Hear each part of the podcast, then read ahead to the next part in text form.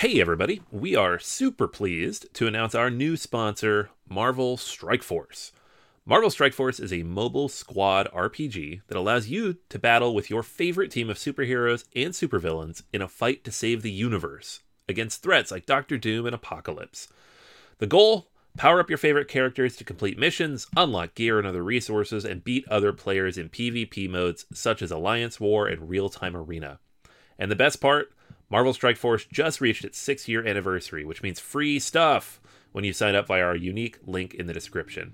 The anniversary consists of weekly events and bonuses. Just complete each event, and you'll receive special awards and skins. Make sure to log in each day and every week to take advantage of all the new characters that are being released specifically for this event. This will be Marvel Strike Force's most generous event to date, so don't miss out. If we have received a unique promo code for every new user, please follow our link in the description and use the promo code MAXPOOL. M A X P O O L.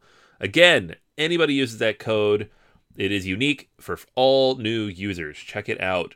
Once again, thank you so much to Marvel Strike Force for sponsoring this episode. There is nothing better than the feel of pen on paper. That little bit of resistance pushing back at me as I save my thoughts in a notebook. For years, I've looked to replicate that feeling on an iPad, but it's never really been the same, at least until I discovered Paperlike. The surface of the Paperlike is coated using nanodots, tiny microbeads that are designed to add superior stroke precision when you drag the Apple Pencil across the screen. The latest iteration of Paperlike is manufactured in Switzerland using high quality plastic foils that are designed for maximum picture clarity. These foils are developed exclusively for Paperlike products. Every Paperlike comes in a set of two, so you'll always have a spare in case you need to replace it. Within a few weeks of applying Paperlike to my iPad Pro, my Apple Pencil is getting more use than ever. Taking notes, journaling, tapping through show notes, you name it. I feel like I'm realizing the true potential of the touchscreen without sacrificing my love of pen and paper. To pick up your Paperlike, head over to paperlike.com slash BGA, click Buy Paperlike, and select your iPad size.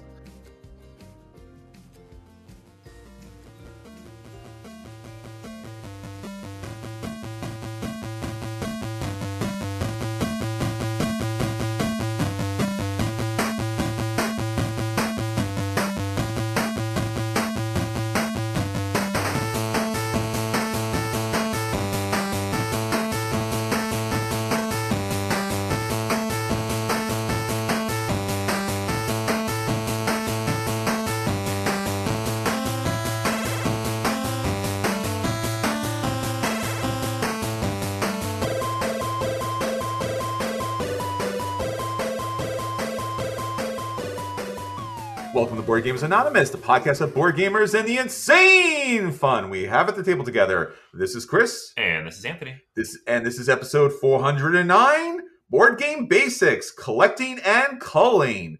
We like to thank all our Patreon backers for helping us bring you a brand new episode, but especially our new backer, Rebecca. Thanks so much, Rebecca. You rock. All right, everyone. Welcome back to a brand new episode of Board Gamers Anonymous. I'm having a problem a little bit here with the actual title. I don't know if we have to run this by our producers. There's something about culling board games, Anthony. I, we don't. No, no, no. That's I, collecting. I get. Culling, I don't get. Why? Why is that in? the- Why is it in the title? because they take up way too much space. Whoa! But they're board games. They take up too much space. But but but but, but, but, but, the- but they're board games. And it's I love board games, but here's the thing: like I was just cleaning out my basement because we had to get it fixed, and there's like 50 boxes already. I just moved. I just culled a bunch of games, and then I'm cleaning out my basement, and I'm already like, how how so many boxes of games? Have So, you thought about making an extra room just built out of board games? I had one, but I had to clean it out so they could waterproof it. I don't know. You could. I, I- I think. I think board games make good structural integrity. Maybe, possibly. I mean, they have a lot of bits in them. It's wood, right? yeah, yeah. No, I mean, but water and wood is not great either. No, not so much. So, unfortunately, it seems like I'm going to have to talk about the most revolting thing in board gaming.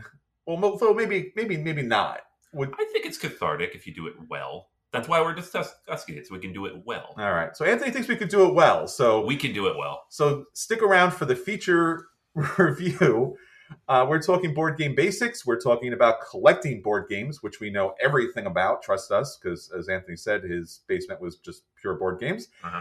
And culling board games, which Anthony's claiming is cathartic, but you know, I don't know, seems, seems made up. So I wouldn't blame you if you just wanted to put your fingers in your ear and go na na na na na na na for that part. But nonetheless, I will try to talk him out of culling board games. But we'll get that to that in our feature review. But before we get into that, Anthony, there's so many things that's going on with BGA. Why don't you let us know? Yeah, so uh, just a reminder for everybody out there, we got our Patreon up. You can back there at many different levels. Uh, but if you back at the two dollar level, of course, you get access to the Discord. You get access to um, all of our bonus episodes, or not our bonus episodes, our early episodes. You get back at the five dollar tier, you get access to all the bonus episodes, which are posted every week or two. Um, we had most recently, uh, Chris had a conversation with Jen uh, about starting board game groups. Yes. Yeah, there's a lot of things to know, especially in this day and age when you want to put a group together. It's not just grabbing your closest friends, it's about trying to navigate a lot of the difficult and challenging processes as far as getting a public group out there. And there's just a lot of tricks and tips to kind of help guide you through all that, especially when you have to deal with outside venues.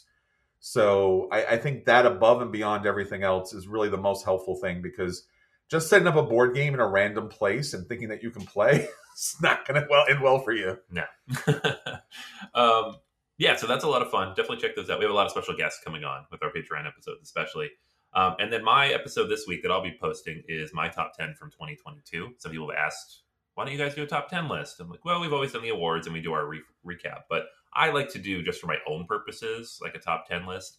Um, so I'm going to record a quick little episode so you can all hear what games that I thought were best last year. Um, but moving on to our feature presentation from the uh, Patreon account for the week, we have our question of the week. Question of the week. Question of the week. So how this works is we post this to Facebook and Twitter for everybody. Um, we get a bunch of answers, and thank you to everybody who participates. Uh, but we also post it to our Patreon and our Discord, and we read through the answers on here, uh, the best ones that we pull out, and the best one each week will win uh, a prize. So we have some games uh, available that will basically just let you choose from what's available in the games because we want to make sure it's not something you already have. Uh, because as we'll discuss in a little bit, collecting and culling, having an extra copy of a game is not good. That takes up space. Oh, come on, man. Nobody needs two copies of it. But do they but they do, do they need several copies of Marvel United? Well, yeah, because they're like five bucks. Eat the minis, you can paint them. Throw All the rest right. out. It's right. So I see I see where this is going.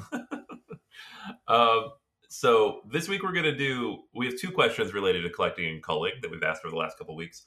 Um, we didn't do a contest last week because my internet was down and Chris didn't have the files. so, He did not. uh, so we're going to do two this week, uh, and I will email the winners after the fact. But again, if you want to be part of the contest, if you're already answering these questions, you're like, I want to win stuff. Uh, if you back at the two dollar level or higher on Patreon, you can post your answer there or in Discord, and you're entered into the contest every week. And then you'll start collecting like we do. Yeah, that's true. oh my god, too much stuff. All right, so first up, we had what advice would you offer to new gamers about collecting and culling? So very simple. Um, it's kind of the question we're asking ourselves right now. So we're gonna kind of kick things off here, and this will kind of guide us our, in our conversation later. Um, so Drew says uh, is one piece of advice for each. Under collecting, Rodney's video series on "Am I a Collector?" is spot on. It is a hobby within the hobby. You may find more joy in game acquisition than actual gameplay. Uh, Interesting. Yeah. Yep. And, and then culling, he says Marie Kondo's art of tidying up really applies here as well. Does it spark joy? If not, sell, trade, or give away to make someone's day. Y'all know we suck at that, Drew. What are you doing? I mean, does she even have a board game collection? Clearly not. I mean, come on. It would undermine her entire life philosophy. She'd be like, but but I don't know. It doesn't fit into any category. Just she, you know, her brain would just pop because she's probably a robot. But that's Right. what she's um, all right. We have Control Shift Home on the Discord gives us four tips. Ooh. We had a few people give us like four tips. Nice. So thanks for everybody for the lists. Um, number one, play the games your board game friends already own, especially if they have a large collection. A lot of good games that have come out, especially in the last 20 years. Um, while there are lots of new games, you should find out what you like and what designers' genres you like before just picking up any old new game. Yes. Yeah, don't just buy everything. Yeah, I've had people over the years be like, weirdly enough, I've had somebody say, "Oh, I really like this game. I'm glad you have it. I'll buy this when you leave." I'm just like, okay, I'm, I'm, not planning to leave the group, but all right, I, I am not. That's okay. That's okay. Yeah, yeah, yeah. I've I've moved around so much in the last few years that I'm just like, well, I just buy anything that I'm interested in, but that's you know for all the reasons we just discussed, it's not necessarily a good thing to do. True. Um, number two is used games are just as good as the new and shrink games, sometimes even better than since they've been pre-sorted and have an insert. Yes. Um, so use the used market. Yes. Uh, number three, FOMO sucks. However, see number one and number two. Agreed. Uh, and number four, try to play a game before you buy it, or at least watch a playthrough. Sure. Before buying a game, if possible, give it 24 to 40 hours before making a purchase. Okay. So give yourself a little time. Don't just avoid the knee jerks, I think is the advice there. But I gotta buy the game now. I know. It'll never be available again. Uh, Adrian says this advice is for the new gamer who isn't part of a game group and is trying to get into the hobby on their own, hoping to introduce their family and friends to modern gaming. Um, number one, buy whatever game looks interesting to you. It's hard to know just from watching videos if you're really going to like a game, and you also need to find out if the people you're going to play with like it too. Sure. Number two, try to play them right away so you can hone in on what you like and don't like to prevent purchasing similar games that you won't like.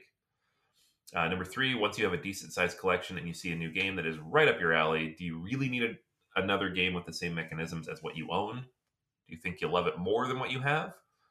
And number four, at the point when you are running out of space, be willing to get rid of a game that you don't that you like but don't love.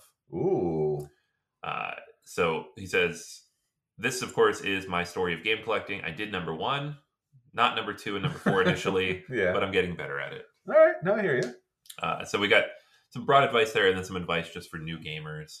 Um, if we head over to the Facebook page, uh, we have, and again, you can absolutely leave the answers to the question of the week here. Um, we have Tim Powell says Board Game Arena is a great way to try out new games. The selection's gotten really large True. True. over the last few years. Uh, Josiah says physical space of games will provide a natural limitation. So know what that natural limitation is and build to that collection number. Um, Matt says find a reliable core game group and all buy certain games that you will always get to play together. Yeah. So kind of break it up. So you're only buying a quarter of the games. Uh, Carlos says start slowly. I didn't. I bought all the games the first and second year into the hobby. I kept looking at content creators' top 10 lists and buying the games before trying them. Everybody has different tastes that will not necessarily match yours. Sure. So lots of different angles to take here. We'll give you our advice here towards the end of the episode. But I guess the, the general takeaway is we all have thoughts on this because we've all had to deal with it. Mhm. It it just needs to be there needs to be some intentionality to it. Sure. If you're just buying things because they look cool and not thinking about it, eventually, because this is what I did, eventually your house is just full of stuff. And you're like, crap. Yeah, no, I, I think I think everyone really hit on really good points here, and I think especially, I think one of the key challenges that a lot of gamers have is, you know, unless you're just looking to collect, and there's again nothing wrong with that.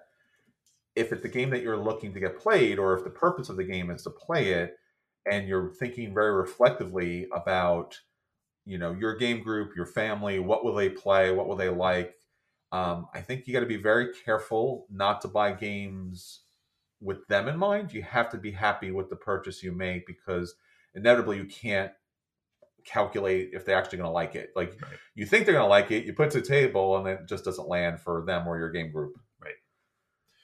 Um, all right. So as a follow-on to this question, I asked if there's any if there's a game that anybody has they will never remove from their collection, ignoring all rules, because there's always an exception to the rule. Can it be all the games?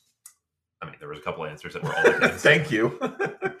um, I didn't include those because I mean they're funny, but there's like, yeah, no, I get it. I feel you. um, all right, so heading on over to the Patreon, we've got Christopher says yes, several. LOL. Um, while I have some games like Catan and Flashpoint Fire Rescue that hold a special place in my heart for getting me into gaming early on that I will not let go of. I also have ones that have cost me too much money and or time to collect to turn around and get rid of them now. sure. Um, mentions Legendary Marvel and all its expansions, Marvel United with several expensive Kickstarters, Um, the full Marvel Zombies pledge, which he hasn't even gotten yet, but not getting rid of that. Wow. Yeah. Power Rangers Heroes of the Grid.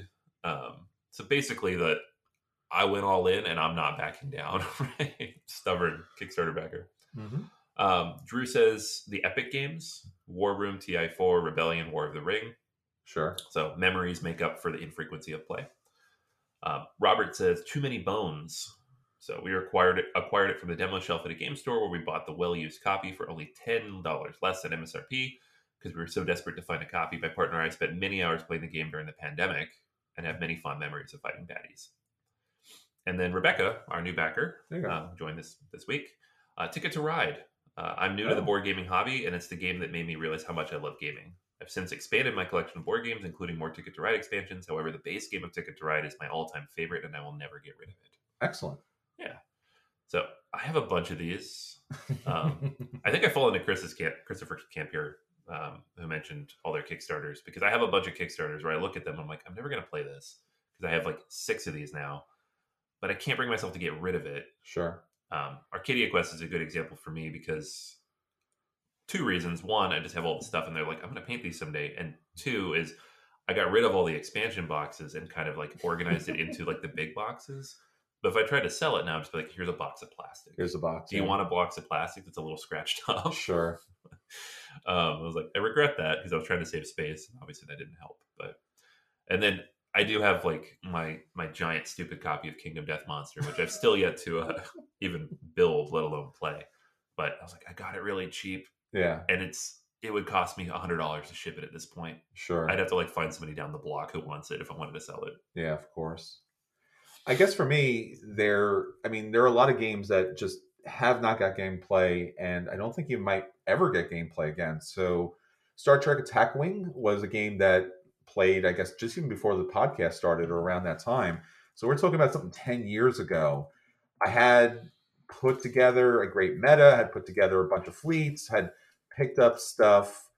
I guess initially over MSRP because that's how our store was charging for them, and then eventually purchasing some of the just the random ships in that Deep Space Nine show genre. I wasn't really purchasing stuff as much outside of that, unless it was on sale. So like it's a collection of stuff that like I paid too much money for and never will see the money back.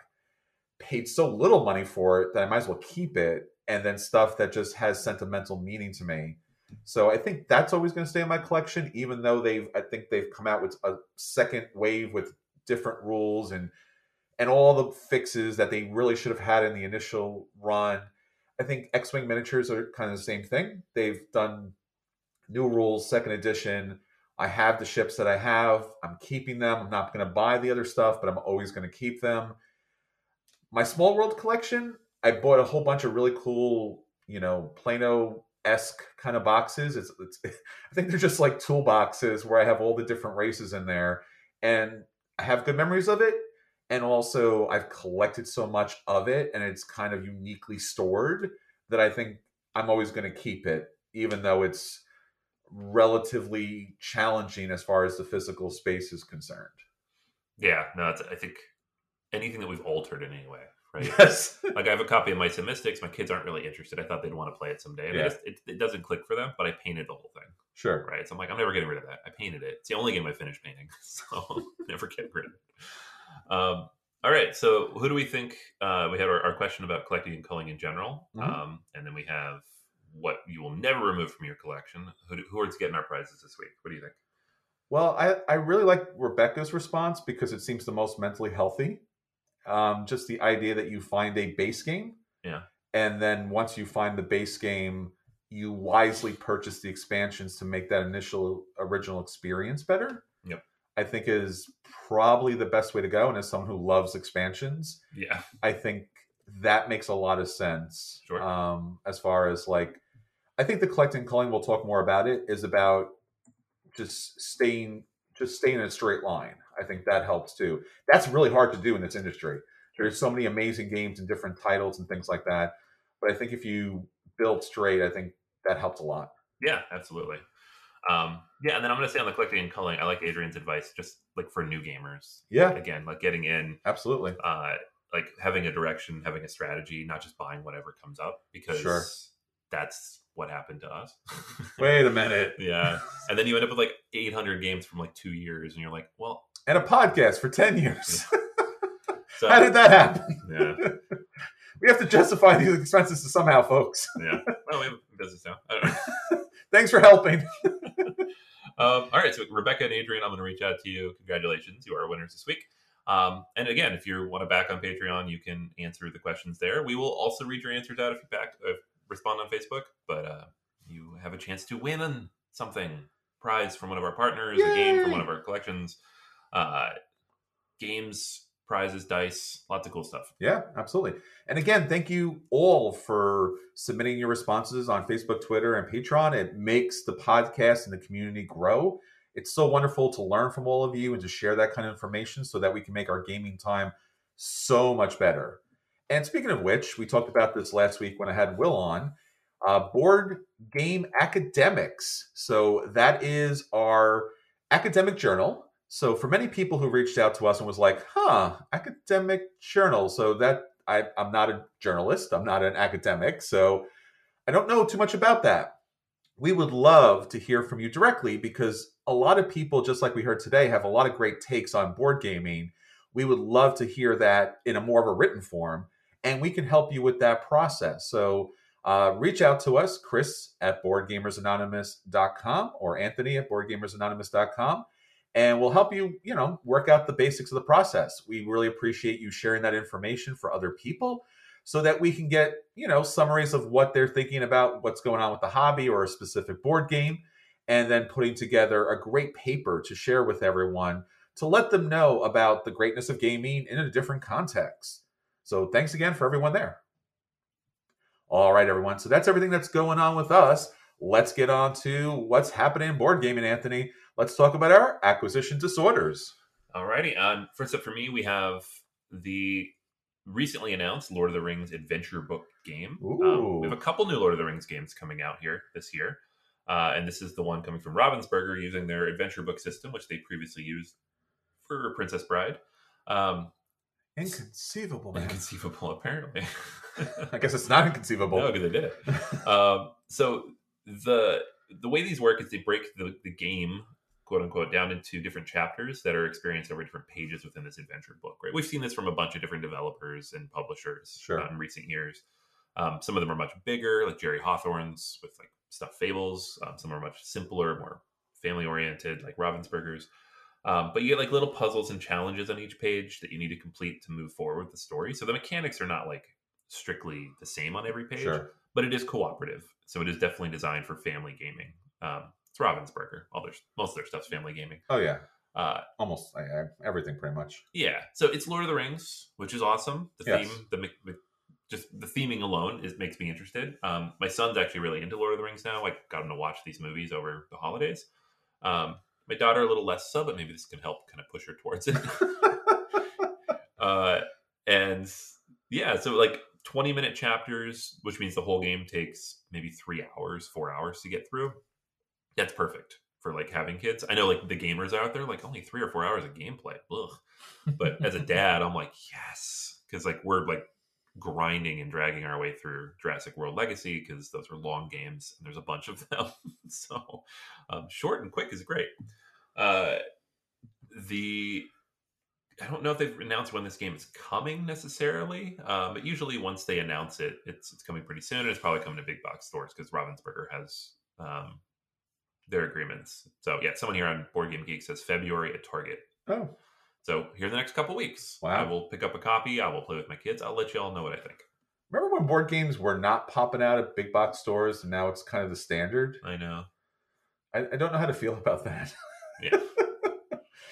it's it's it's it's reassuring because now when you talk about things, you don't have to point to some really obscure website to your friends to try to find that game. They're like, "Oh, that was fun. Where can I get that?" And you're like, uh, "www dot my board games are the most best all time hipster 2.0." I'm just like, uh, just go Target. It's, Yeah. it's there. Yeah. So, but then again, now they're just like packaged like you know sliced bread. So, Mhm. I don't know.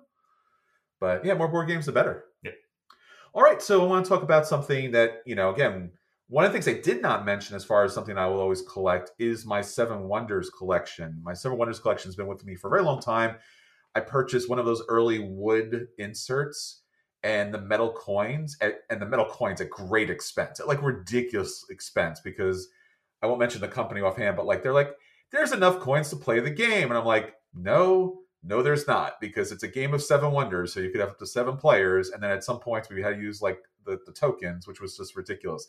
But now that I purchased way too much of that stuff in the wood box, it is incredibly ridiculously heavy, but beloved, as always, beloved. So they came out with a new expansion. Obviously, this new expansion is not meant for the original Seven Wonders, but the second edition.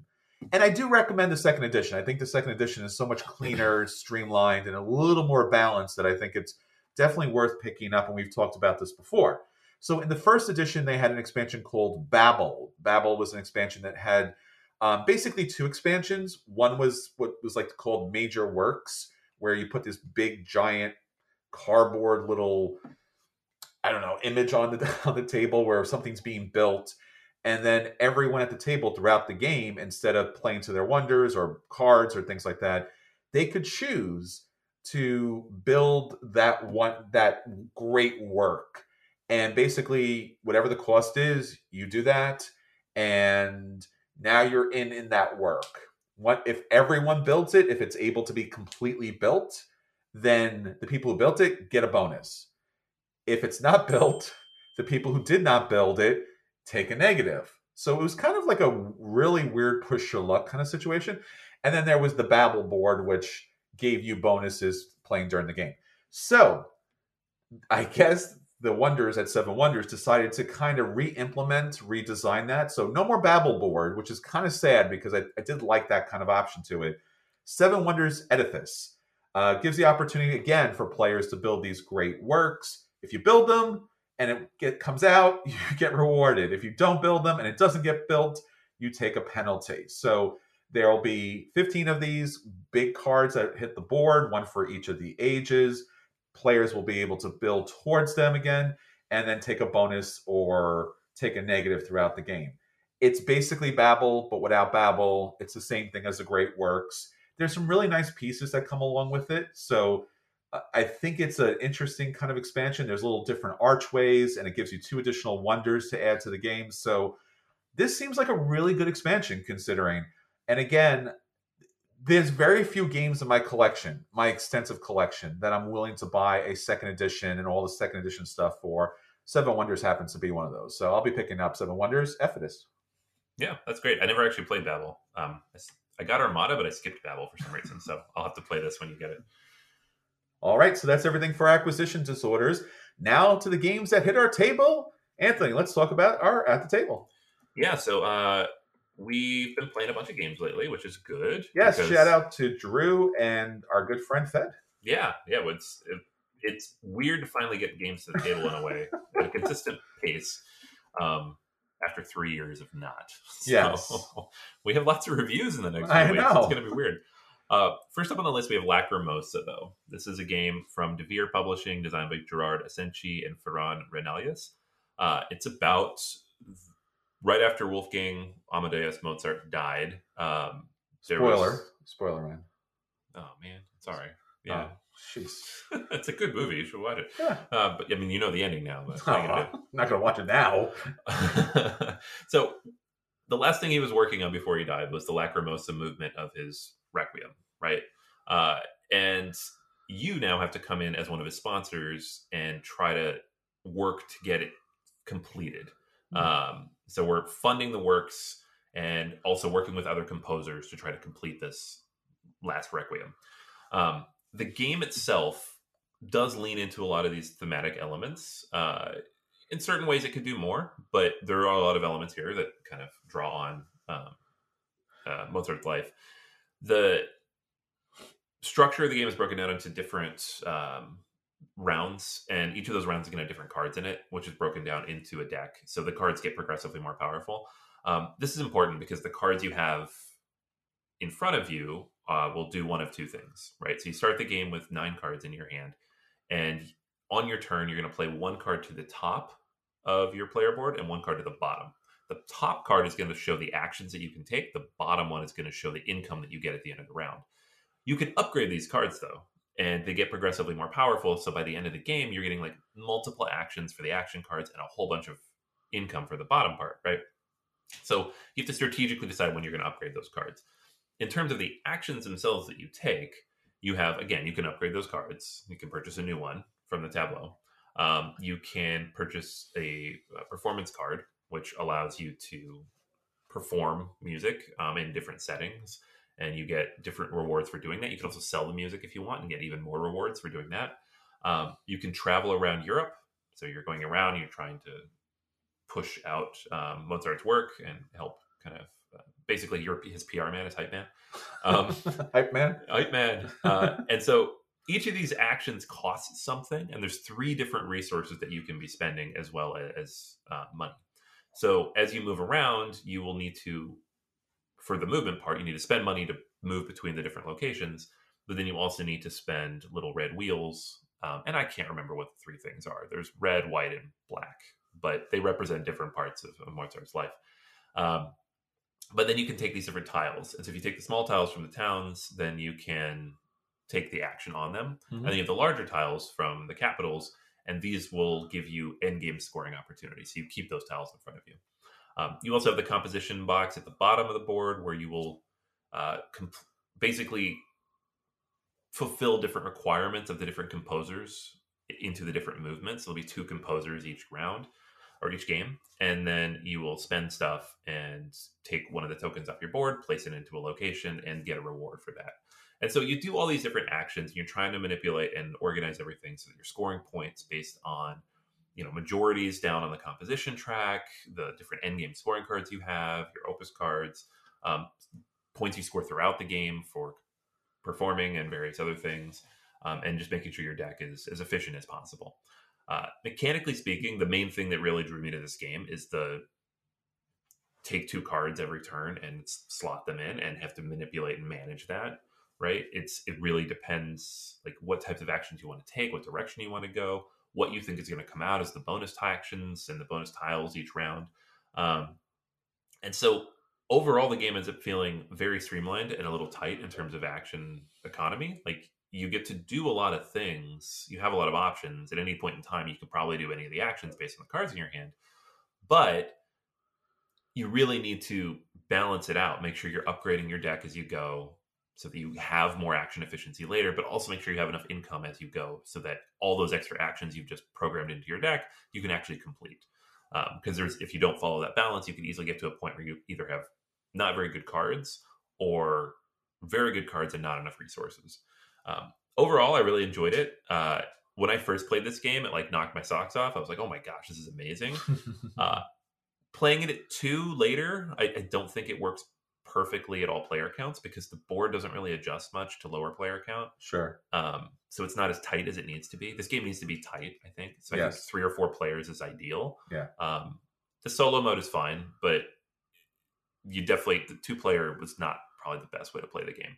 So overall, it's a play for me. It's a strong play. Um, I still picked it up and I've recommended it to other people. Sure. Uh, the reason I say it's just a play is that the variability is really dependent on the cards that come out. Yes. Uh, if you have similar bonus actions or you have similar cards coming out, you maybe don't get that sense that you're building out this asymmetrical engine that yeah, you otherwise might.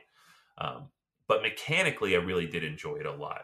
It's just faded a little bit for me after you know four or five plays now um, from where I started. So it's like one of those things like, I love this mechanic. This is amazing. And then after playing it a few times, you're like, it's getting a little samey. Eh. So I'm, I'm, actually glad I waited to review this as long as I did because I think if I'd reviewed it after the first play or two, I'd be like, "Bye, it's amazing." Um, I'm still happy to own it, and I'm still I'll stand by my recommendations to people, but it's not, you know, it's not the second coming of board gaming either. So yeah. good stuff. I was really excited when this came out, and Devir's been doing a, you know a better and better job each time they release games and this was just a gorgeous game amazing artwork probably in the future we'll see this as like one of the best covers for a board mm, game so beautiful in like f- forever I, I, think that was the one thing that just like knocked me off my socks right off the bat and then the the game itself the artwork the graphic design was very smart and streamlined. I love the the tucking of the cards. Yeah. I think that's a lot of fun and just the a, best part of the game. yeah, multi-use cards is just you got me. It's a multi-use card game. Love it, love it, love it. As you mentioned, maybe with the player count, but what happens is in part the board as far as the movement's concerned. There are just some areas where the bonuses happen to be better, you Yeah. know, than others, and then movement is not the easiest thing to do, but also it's just like I get this, I get that, you know. It just become the problem we had when the one time we played two players is that all the stuff that came out ended up being stuff that neither one of us could use. So it just basically took that action off the board. We're like, well, there's no reason to do that. you need a third or fourth player to kind of go through and cycle that. Yeah, and that's the and that's it, it it suffers from just which most games do suffer from like just deck problems. Yeah. So if you need to build a certain thing, in this case, if you need to match up to certain card symbols, and those symbols are just not available because of many reasons. They might be on the bottom of the deck, they might have gotten cycled out, maybe someone took them. Then you're just spending the whole game with like, I have this bonus thing that does this thing, but I'm not getting this thing. And then even when you do, which I think I had one of those cards where every time I I completed a card of that certain symbol, then it was one of those situations where it's like I wasn't getting as many points as I felt. Right. And then as much as I love the the different mechanics of the game, it never felt as thematic as I wanted it to be because it just felt like you were pulling cards in, putting cards out, taking resources in and out. I didn't really feel like I was really writing and participating in that kind of meaningful way. That being said, the artwork and the graphic design did literally everything they could Yeah. to kind of make that happen. And again, it's not an easy theme to kind of translate into a board game necessarily, but uh, Yeah. beautiful. I think they did an okay job with the theme, but there are parts, like you said, where it just doesn't quite come through. Yeah, just and it's I'm- hard. And it's one of these games like we, we'll talk about this later with collecting. The theme is unique enough that Yes. even if the game was like a meh for me, and it's not, it's like an eight. I give this an eight, which is not Sure. quite a buy, but it's up there. Um, I will keep it. Like if this was a seven, I would still keep it, even though that's like usually my threshold for getting rid of stuff. But The theme, like you said, because is- of the theme, it's unique, and because I do like playing it by myself too. Like it's Sure. it- there's a lot here to really like. It's just yeah, for me, it doesn't me- quite come together perfectly. for me it's it's a it's a play it's a light play it's it's if you're going for an eight it's for me it's probably a 7 Mhm. like you said the theme is unique the artwork the graphic design is great uh, the note little pieces in here are fantastic. So um, if this is the theme that really does it for you um, or if you just want to check out a really cool interesting game yeah absolutely. All right next up for me anthony's a game that we got a chance to play. It's a two player card game surprisingly enough from Scott Almes that's not tiny and or epic in I any know. way. I'm just like what? Who? Where? The thing is, I saw this game and I heard about it a bunch. I didn't realize it was him until I had it in my hands. I was like, "Oh, Scott Almes, that's There's- interesting." there's no meeples in it there's nothing extraordinarily tiny or big I mean, is- it is a tiny game. It is a tiny game. It's not tiny. I, I want to be fair because even their tiny games have never really been tiny, but it's No. a small box two player game called Beer and Bread from Capstone Games. This is, again, you know, I just said it, it's a multi use card game for two players. So primarily the game kind of kind of circles around mm-hmm. utilizing the cards in a bunch of different ways. So the cards themselves have a lot of different actions that you can kind of take advantage of. So there you're going to be able to take advantage of the harvest action, you play a card and basically all you're doing on your turn is playing one card. So in the first phase where everything's fruitful and abundant, you take a card, you play it, and then maybe you'll take the harvest action where you get the resources, the water and the and the grain and everything else.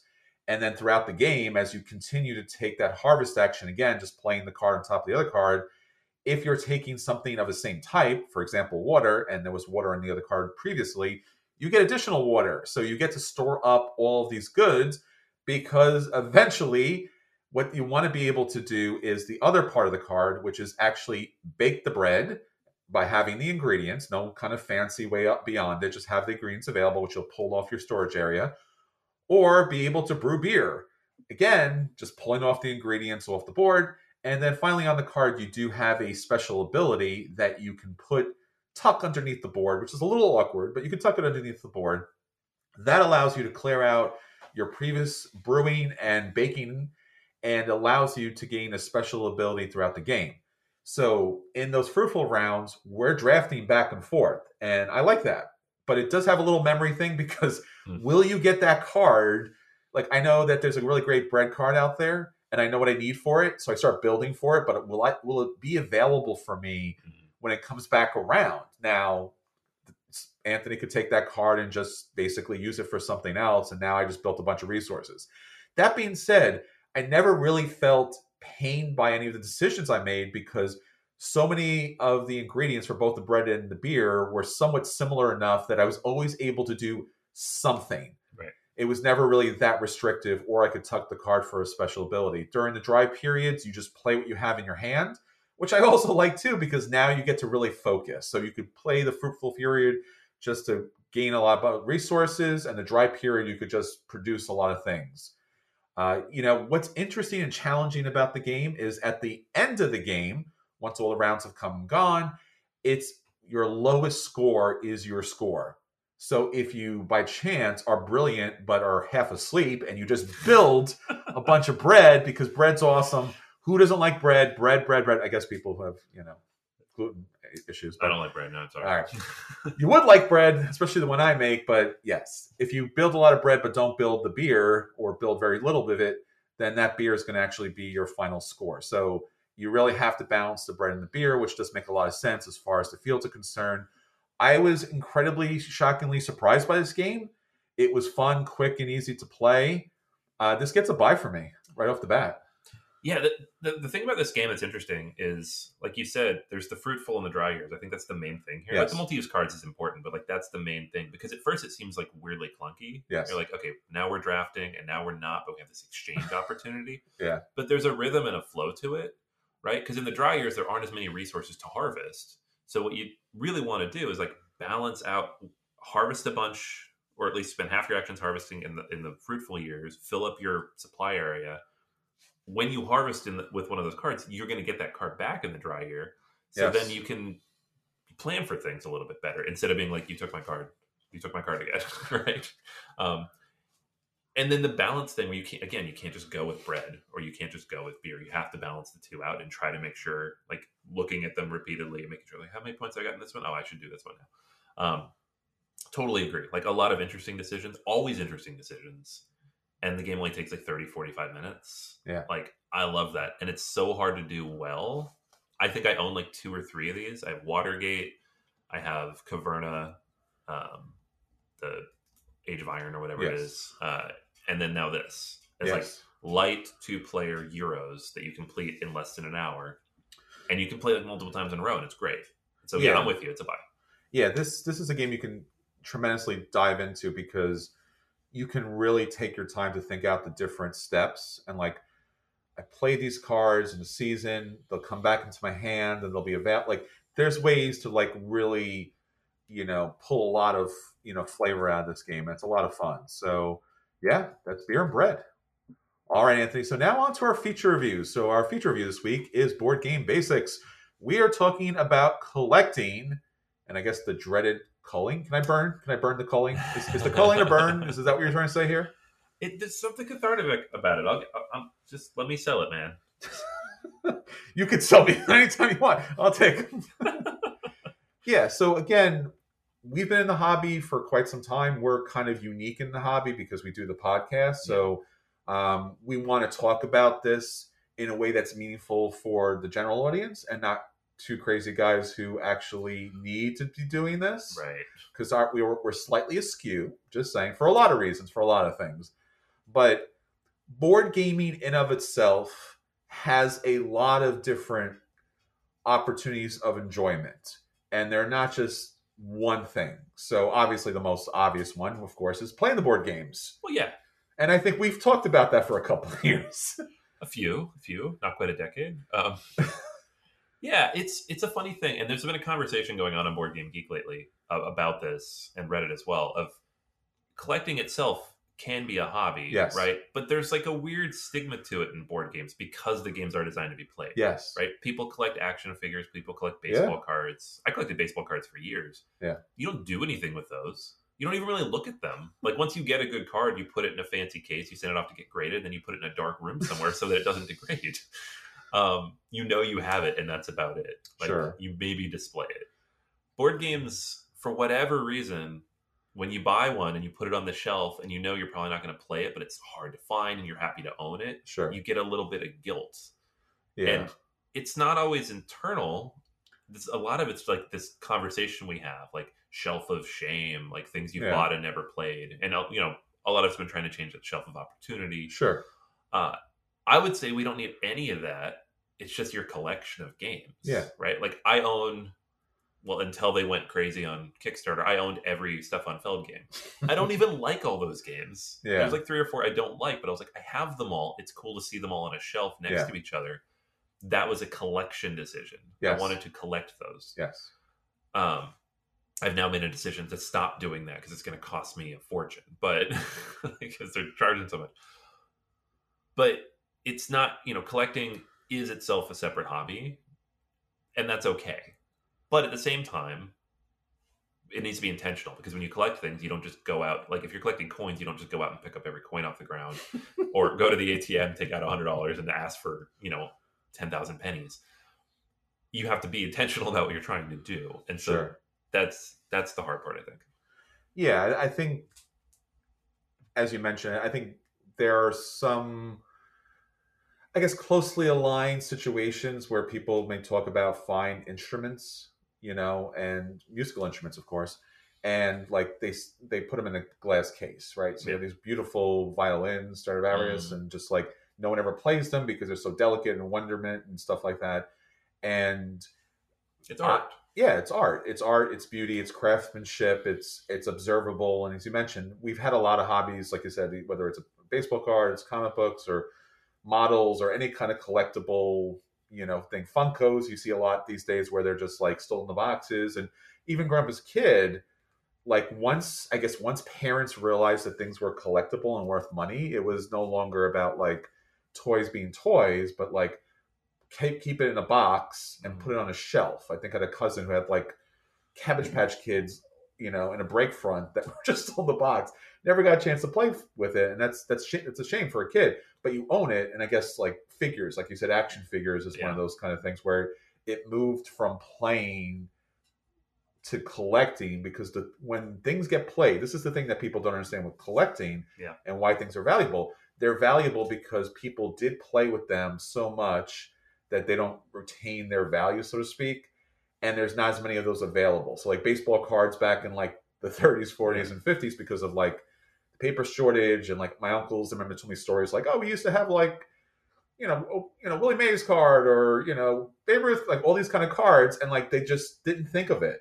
Yeah, yeah. No, it's it's funny. Like my son just came to the real- realization because we've been buying him Pokemon cards since he was like four. Oh no, we're going there. yeah, so he's got some cards that are like ten years old. Yeah. Some of them, if you look them up on eBay, are valuable. and I've had to explain to him like your card is not valuable because it's bent or Yes. it's ripped or you've been playing with it or has Yeah. food on it. Like, and he has plenty of cards that are in perfectly fine condition and they maybe do have some Sure. value, right? But I'm like, the cards you're seeing on eBay immediately came out of a pack, went into a sleeve, maybe got graded. Yeah. Like, this is just how the collection. Like, it's dumb. I agree, It's- and it's cool to have it and be like, this is valuable, even if I can't sell it. Yeah. that's a fun thing. But if you think you can go sell that, that's it's a gut check because you've used it, and it's good you used it because that's why we bought it for you. Sure. And if you want to buy things now and take care of them for collecting, that's also fine. Yeah. But there is that revela- realization I think we all have as children at some point where you're like, oh, this thing that I thought was worth something that I just discovered is not worth anything because I've like it was stuck to my shoe for three days or whatever. Yeah, and I think too we, we should say right. So when we're when we're talking collecting, we want to really say collecting in the sense of like we. I think you mentioned this, Anthony, about the intentionality. We want to collect things because we find value in them for us, Right. And collecting based upon is it is it financially valuable? That's a whole separate thing. You can collect because things are worth money, and then trade or sell them or keep them forever. But that's not necessarily one and the same, right? I would call that speculating more Yeah. than collecting. And Yeah. I know like for some people that's one and the same. Yeah. But for me, I don't I can't think like that because if I think like that I get really stressed out. Well, that was the thing too with board gaming that I have a bunch of different collections. As far as I mentioned, like even Small World, which is a silly thing, which collecting the expansions, but it's collecting. Yeah. And even like the little miniature games that you and I have played over the years, it's collecting, right? We collect all the different figures and things, and the being a completionist, which we've talked about for many years, does bring, or we should say, sparks joy. Yeah. Right, brings us some level of, of joy and happiness, and I think that has a lot of value Yeah. because, especially if we're talking board games, especially right now, they don't cost, and again, depending on your situation and, and the world and everything else, as much as, like you said, maybe a case of like Pokemon cards, which can go for tens of thousands of Right. dollars and Right. in some cases. And again, we're collecting a hobby that does have a second level to it, like a baseball card, like you said. What are you going to do with it? Well, you look at it. You can look at a board game, but you can also play a board Yes. game. Well, that's the thing. I think if we're going to talk about collecting, and you you make the perfect point, a good definition of you collect it because it has value to you. Yes. But we all have different ways we value things. Yes. Right. So don't let other people tell you what's valuable. You get to decide Yes. what's valuable. So maybe you want all the Stefan Felds games, and there's nothing wrong with that. Nope. Even if people make fun of you for collecting Bruges when you burned it on the podcast. I love Bruges, my favorite game of all time. Buy, I bought that game because my local game store had it sealed on the shelf, and I knew it was out of print. And I was like, "Why am I doing this? Yeah. it's because it's the one I don't own. Yeah, I hate this game." I love that game.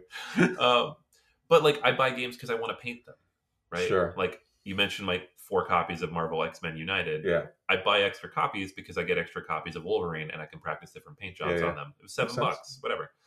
Um, I buy games because I want to play them. I buy games because maybe I'll play them someday with my kids. Sure. I buy games because they look pretty. Like I have the collector's edition of Gugong with the expansion stuff, and like that game is fine, and I like it. But Yeah. paying all that extra money for it, it was like because it's very pretty on my shelf, Sure. right? Um, so there's a lot of reasons. You just have to decide what your reasons are. We can't tell you what they are, but we it's it's up to each individual to decide like this is the reason why I want to own things, and then be intentional about it from there. Yeah, and I think from from some level of like psychological well-being, Yeah. it's taking the time to really reflect upon what is valuable for you. So your Yeah. collection might be valuable because your family plays it, Right. or because it brings you attention at game night with other people, or because you have good memories of it, or because you think you will, or again, like you said, a certain designer or collector, and and the industry kind of plays into this too. A lot of a lot of board games have like a collection, or they're numbered, or they're bookshelves where they're Right. supposed like back to back kind of situation. So like it's a work of art. You can Yeah. hang it on a wall, keep it on a shelf, or it's you know again depending on like it's a it's a conversation piece. In Right. fact, a lot of those super big wooden board game things are not meant for like regular play, but Yeah. it's one of those situations like way back in the day, the Franklin Mint used to have these wood golden kind of editions that were like a thousand dollars and they were insane. But what was it? It was Monopoly and Clue, right? Like No one's So- playing those. no, but I, I do think the challenges come in as far as like why you're collecting them because I know that like board games, the other side of it is they're incredibly delicate because it's just it's very thin cardboard. Right. So bangs and bumps and cracks and scratches they used to break my heart. They still kind of do, but not as much. You got to come to terms with it. Yeah, if you're collecting to play, you got to stop worrying about if your games get played. Yeah, I, I we we have a friend who like once it gets a board game, removes all the components, puts them in like plastic Plano kind of boxes, leaves the box on the shelf. The box never leaves the house because this way he wants to have a pristine box. Again, completely valid. Yeah. But again, he found a way to get his game played because the value of the game was both the aesthetic beauty of it, but also the gameplay element to me. For me personally, I would never do that because I feel like it's separating the game from the game. But again, take the time, take the moment, take a breath, look at your collection, ask yourself honestly, why am I collecting this? Where does it bring me value personally? What do I like about it? And I think if you can connect with that, you will make more intelligent purchases in the future because it's based on really what you want the games to be and or do instead of like the explicit value that people are telling you that a game is great or a game is Right. costly or something like that. Yeah, hundred percent. Yeah. So like again, some of the advice we had earlier about like don't just buy things because other people tell you they're good. Hundred percent agree. Yeah. Right? Like find a way to check it out. Make sure you, at least you understand why you are buying it, and Yes. if the reason you're buying it is because it's the hotness and you feel like you should own the new games, which we've been there. don't we? I mean, we still have the podcast, so that still happens. But Yeah, there's FOMO, do that. there's FOMO, there's hotness, there's things like that. I mean, this is honestly, and you, all of you who are listening, know this from the podcast for so many years, is that that's primarily, at least for me, Anthony, I know for you in a lot of ways too. It's been the primary reason we've done the podcast is because we have purchased so many games and had so many bad game experiences that we wanted to let people know what good purchases are, what they should look at, what they might find interesting. But again, to make their own decisions. Absolutely. Yeah. So we got a couple minutes left, and I said I would give you all the advice in the world on culling. Oh boy. Um, no, no, no. No, no. I thought we were safe. I thought we were out of here.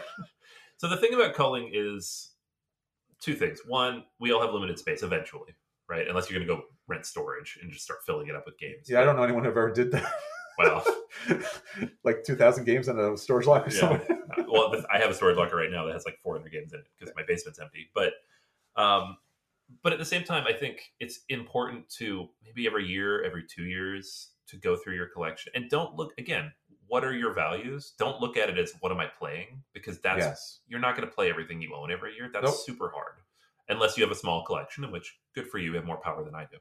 Um, but if you own several hundred games, or even if you only own a hundred but you don't play every week, or even if you only own fifty and don't play every week, you're not going to play everything all the time. And if you get down that road, if you feel like you have to, you're going to be playing a lot of games you don't want to play because you're like, well, I got to make sure I play this this year so I don't get rid of it. Like you're making up rules for yourself. But what you should do is look at is this a game I will play in the future? Who will I play it with? Does it bring me value for some other reason? Like, am I going to paint it someday? Is this going to go on my shelf? This is something I like to share with people. Like, ask those questions about everything in your collection. And honestly, if you can go through that whole list and you're still like, I don't know why this is here, or like, oh, I mean to play this someday, I don't know this is here, then it's maybe something you can get rid of. Right. And so it might be games like, I have other games that I'd rather play than this mechanically. It could be this game, I've outgrown it thematically. It could be I thought I would play it with these people and now I don't. Um, I had a lot of games I bought to play with the family, and the family doesn't like them, so I got rid of them. like, there's no reason to keep those if the family's not going to play them, or maybe they like them, they just it's hard to get to the table. Um, so ask yourself those questions.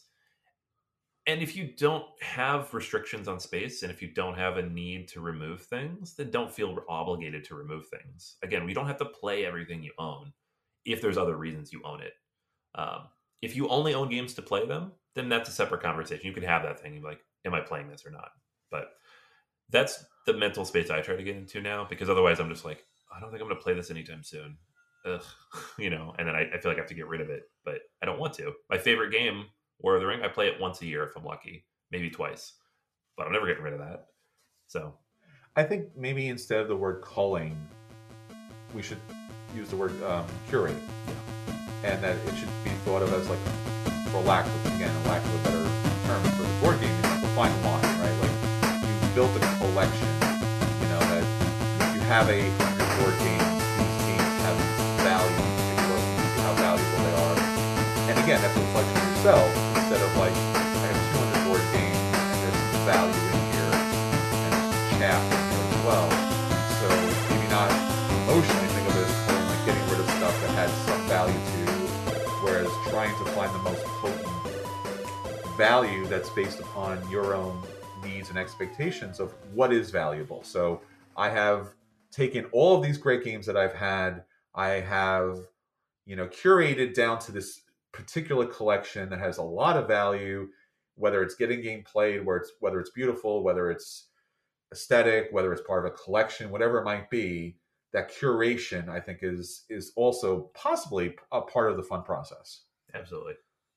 All right, everyone. So this is us for this week. Until next time, this is Chris, And this is Anthony. and we'll save you all a seat at the table. Take care, everyone. Bye.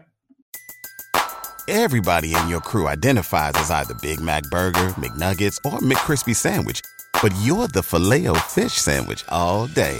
That crispy fish, that savory tartar sauce, that melty cheese, that pillowy bun. Yeah, you get it. Every time. And if you love the filet of fish, right now you can catch two of the classics you love for just $6. Limited time only. Price and participation may vary. Cannot be combined with any other offer. Single item at regular price. Ba-da-ba-ba-ba.